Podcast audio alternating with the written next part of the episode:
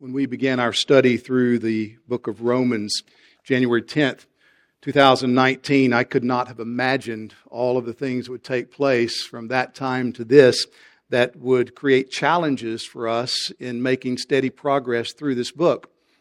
First, there was the decision by the elders that I should give myself to more uh, preaching away from the church on the Lord's Day, and so that disrupted a lot of the schedule through the fall. And then there was that unfortunate medical uh, incident that happened in December that kind of laid me up for a couple of months. And then coming back in February, it looked like we were ready to make a, a good run through the spring until coronavirus. And we were disrupted for seven weeks before we reassembled like this this morning. You remember when the virus was just being publicized here, there was a great deal of uncertainty about it, and our political leaders, our medical experts. They were saying things that were very tentative, and our president and our governor called for a state of emergency. And so, for the first two weeks after that, we didn't meet at all as a church. We tried to resource our members with materials where they could worship in their homes, and not anticipating that this would extend on the way that it did. And so, after those two weeks, we began to meet out on the parking lot. And uh, that was surely irregular, but it was very sweet to at least be able to come together as a testimony to the unseen principalities and powers and to the watching world that there's a God in heaven who deserves to be worshiped by his people, even under very dire circumstances. Well, by God's grace, we're able to regather this morning. And so it seemed fitting to me that we should just simply take up where we left off back on March the 15th. And on that occasion, we were in Romans chapter 5. We began looking at verses 1 through 11 and actually only got through the first few words of verse 5 of Romans chapter 5. So I want to return to that passage this morning and begin in the middle of verse 5 for our text as we go back and, and try to, I want to reassemble a little bit of the main flow of thinking about these 11 verses and then dive in where we left off last time. If you're using one of the Bibles provided for you in the chair in front of you, you'll find this on page 942. And I encourage you to get a copy of God's Word in front of you because all we're going to do is just work our way through the things that the Apostle Paul wrote under the inspiration of God's Spirit. So hear the word of the Lord as I read, beginning in verse 1 of Romans chapter 5. Therefore, since we have been justified by faith, we have peace with God through our Lord Jesus Christ. Through him, we also have obtained access by faith into this grace in which we stand, and we rejoice in hope of the glory of God. Not only that, but we rejoice in our sufferings, knowing that suffering produces endurance, and endurance produces character, and character produces hope. And hope does not put us to shame because God's love has been poured out into our hearts through the Holy Spirit who has been given to us. For while we were still weak, at the right time Christ died for the ungodly. For one will scarcely die for a righteous person, though perhaps for a good person one would dare even to die. But God shows his love for us in that while we were still sinners, Christ died for us. Since therefore we have now been justified by his blood, much more shall we be saved by him from the wrath of God. For if while we were enemies, we were reconciled to God by the death of his Son, much more, now that we are reconciled, shall we be saved by his life. More than that, we also rejoice in God through our Lord Jesus Christ, through whom we have now received reconciliation. The very first word of this passage in verse 1 alerts us to the fact that the Apostle Paul is about to make implications and applications to draw some conclusions from an argument that he has been previously making. And that argument that he has been making begins back in chapter 3, verse 21. Specifically, what he says from 321 all the way up to chapter 5 is that God justifies sinners by grace alone through faith alone. Not on the basis of anything that people do. Not because people are good enough for him. Not because people have the ability to turn over a new leaf in and of themselves. But rather, out of his sheer grace, God has done everything necessary to render sinners acceptable to himself. And having made that case, Paul begins to draw out implications and applications. What this means is that if you're going to be right with God, the only way you will ever get right with God is not by trying, not by doing, but by acknowledging what God says about you to be true, acknowledging the provision that He has made for sinners in His Son, the Lord Jesus, and turning from your sin and trusting Him. And as you do that, then you can be sure that what Jesus has done by His completely righteous life, by His substitutionary sacrificial death on the cross to pay for sin, will be credited to you. But it comes only through faith, not anything that you accomplish. The Lord Jesus had no sin in his own life. He perfectly obeyed God's commandments. He earned righteousness. And then, as the only righteous man that ever lived, he willingly laid down his life on the cross in behalf of sinners. And he did all of this so that sinners like you and me might be forgiven might be declared right in God's sight, might be justified. So Paul has been arguing that the justification that God grants to people like you and me comes by his grace alone and is received through faith alone. And then he starts writing in what we have is chapter 5, verse 1. Therefore, therefore, because that is true, because of the way God justifies sinners by grace through faith, there are certain blessings that belong to justified people. And Paul begins to spell out these blessings in verses 1 through 11. And what he says, in essence, is that the justified life is a life that is rich in joyful hope. There are six blessings in these verses that Paul tags to justification. Because you're justified, these six blessings belong to you. Let me point them out to you. In verse 1, because you're justified, you have peace with God. Verse 2, because you're justified, you have a standing in grace. The second part of verse 2, you have joy in the hope of the glory of God. In verse, verses 3 through the first part of verse 5, where we spent the bulk of our time last March 15th, because you're justified, you have joy in sufferings. And then in verses 9 and 10, you have salvation from wrath. In verse 11, you have joy in God. Now, as I mentioned, we stopped last time on that fourth blessing that I enumerated that carries over to the early part of verse 5. But I mentioned on that occasion that, that Paul camps out on this fourth blessing more than he does any of the other five. He starts his explanation in verse 3, where he says that not only do justified people rejoice in the hope of the glory of God, but we also, he says, rejoice in our sufferings, knowing that suffering produces endurance, and endurance produces character, and character produces hope, hope that does not put us to shame. So Christians can rejoice in our sufferings because we know that our sufferings are the pathway to glory. Suffering produces endurance, which leads to character, that in turn produces hope. And that hope will never embarrass us.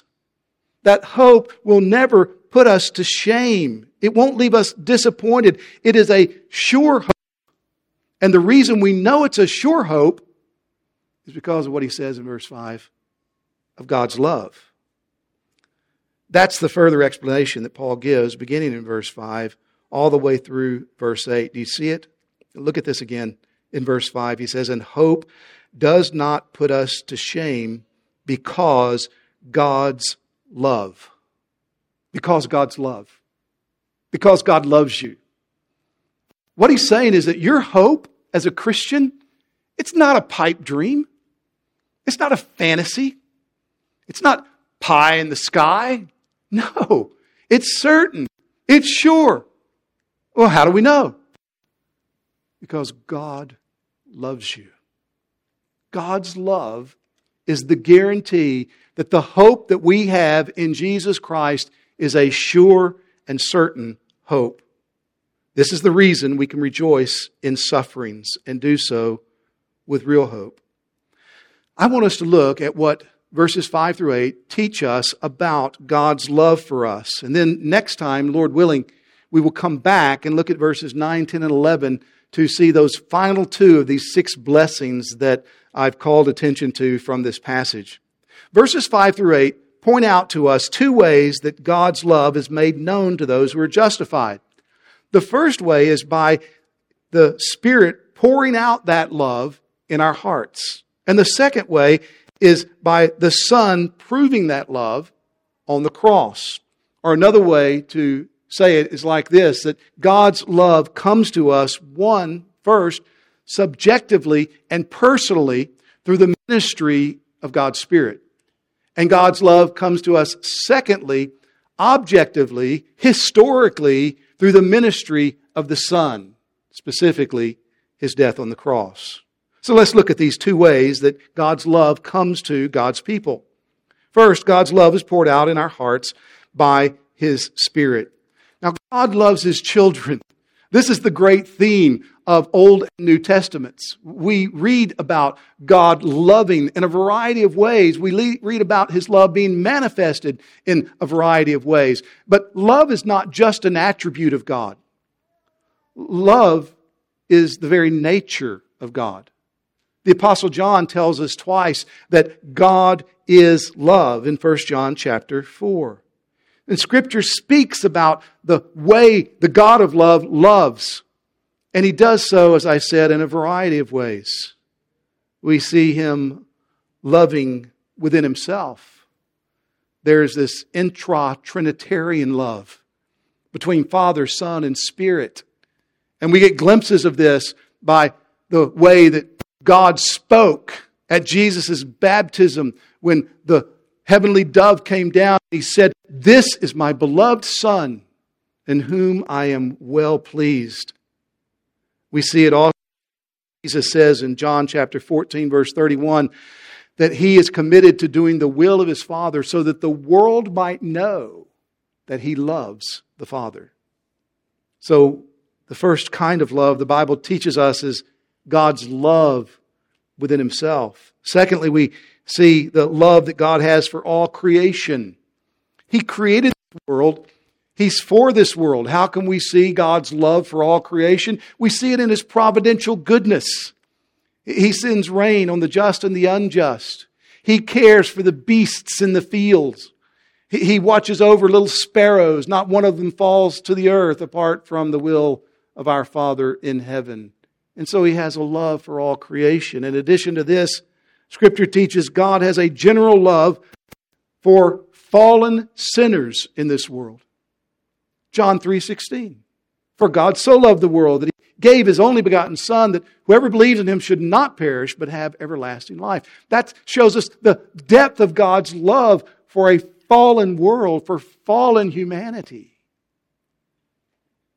But then the fourth way that the scripture speaks of God's love is his peculiar saving love for his own people, for his elect. Ephesians chapter 1, verses 4 and 5 teach this. Paul writes there, In love, he predestined us for adoption to himself as sons through Jesus Christ, according to the purpose of his will. God chose us in love. It was in love that he determined before the foundation of the world that we should be adopted into his very family.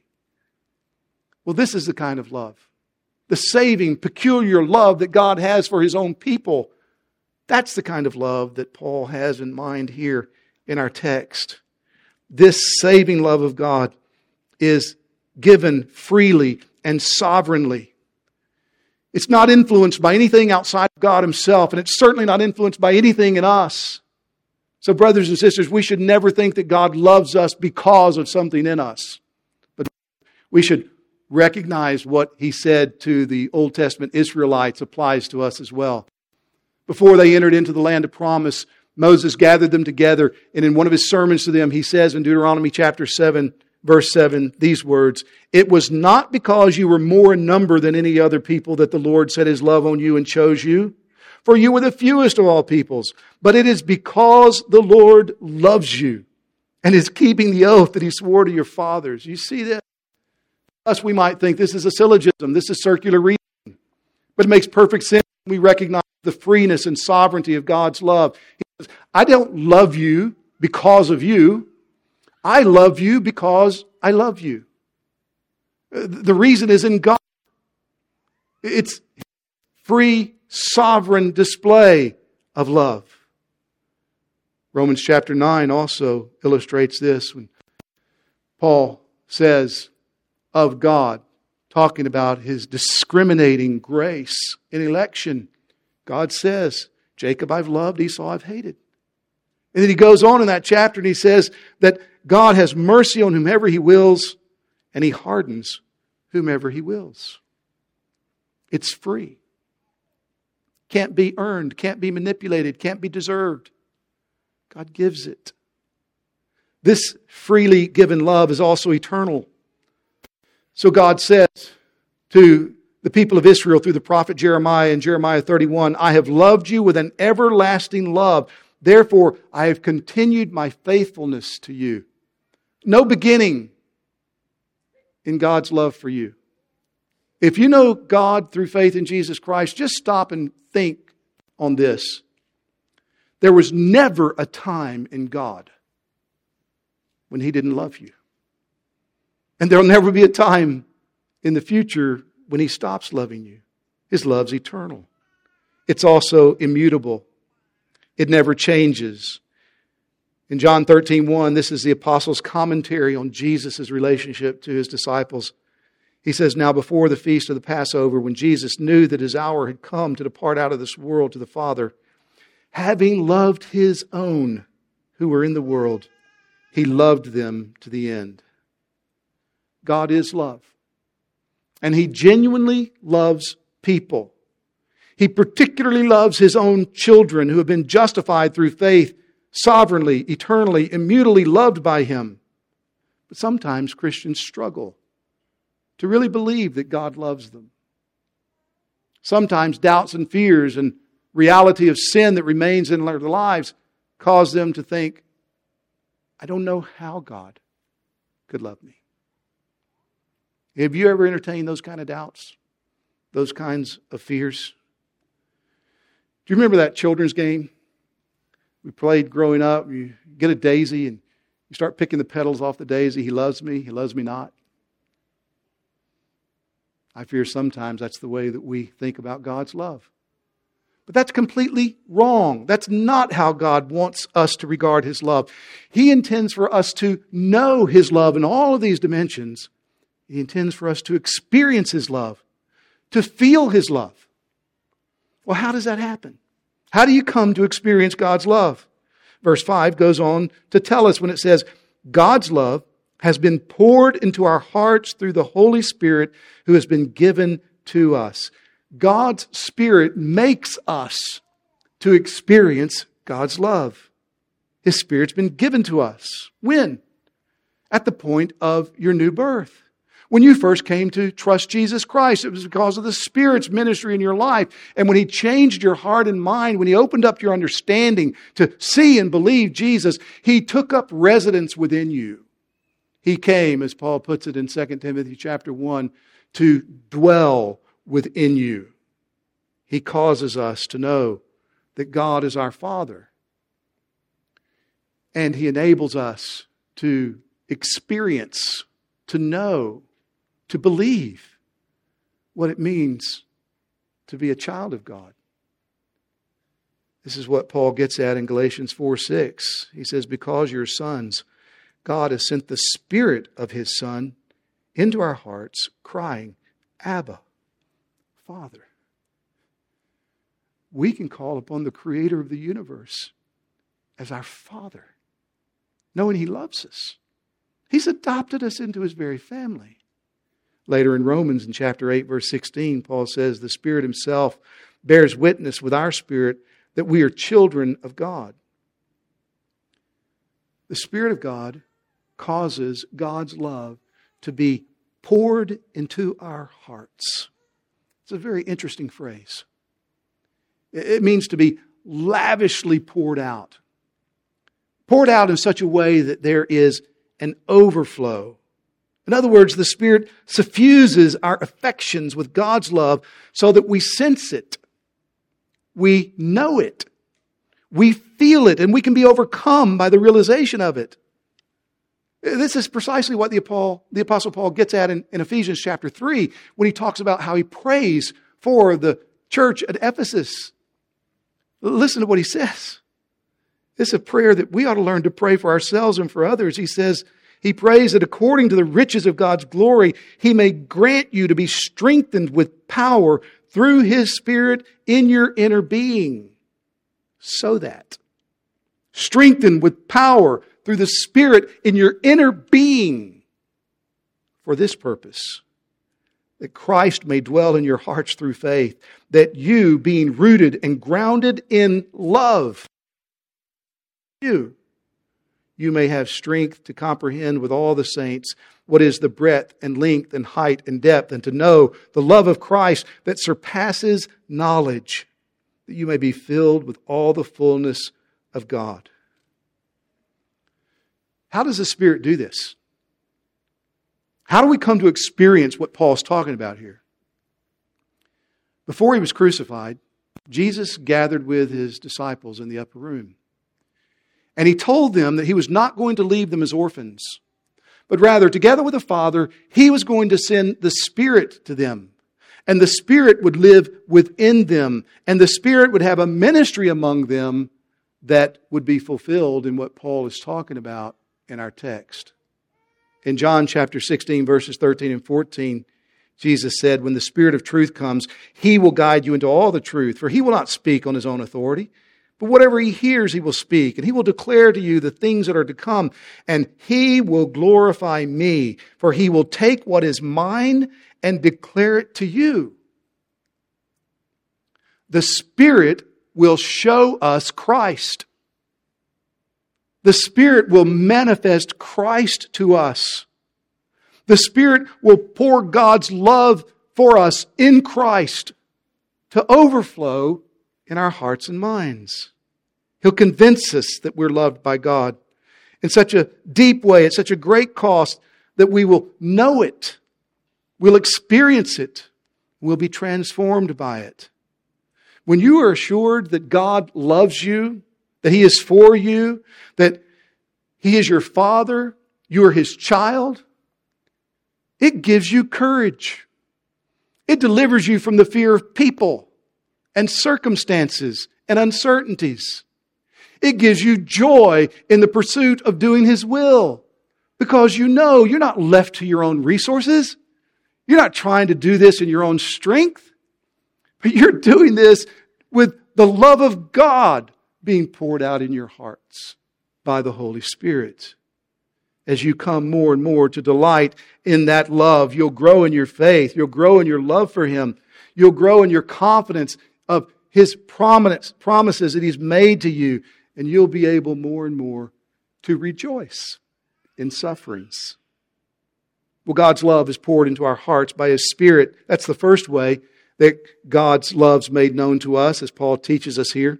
The second way is through the work of Jesus Christ. Specifically, God's love is proven at the cross by his Son.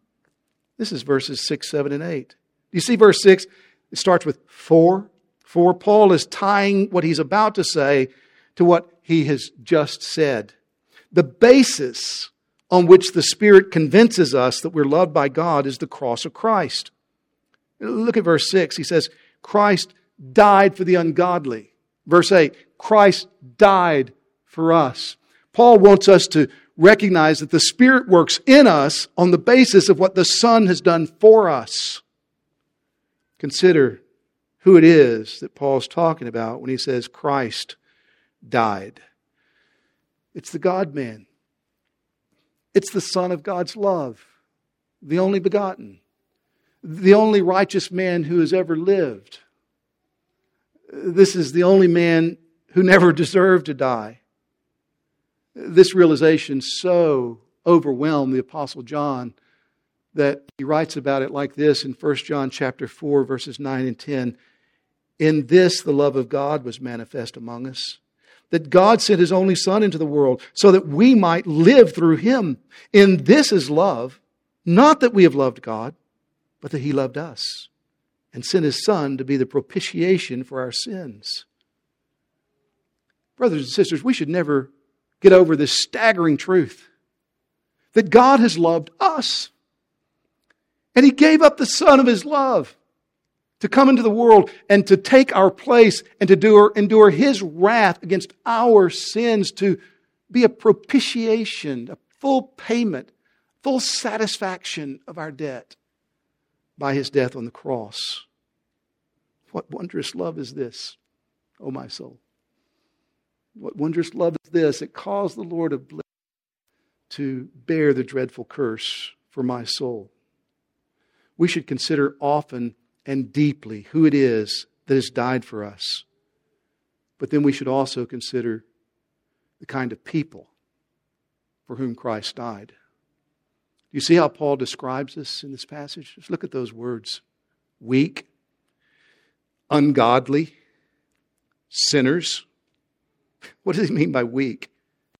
It's a word that also means sickly, without strength, without any ability to do anything for yourself that you need to have done. You're helpless, you're hopeless, you're lost, you're condemned. It's the picture of being on death row with all of your appeals used up.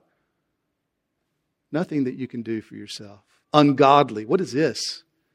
It's opposed to God. This is the same word, the same root word that Paul uses in chapter 1, verse 18, when he begins to teach us the doctrine of sin. And he says that it is the wrath of God that's being revealed from heaven against all ungodliness. To be ungodly is to deserve God's wrath. And yet, it's for ungodly people that Christ died. This is stunning.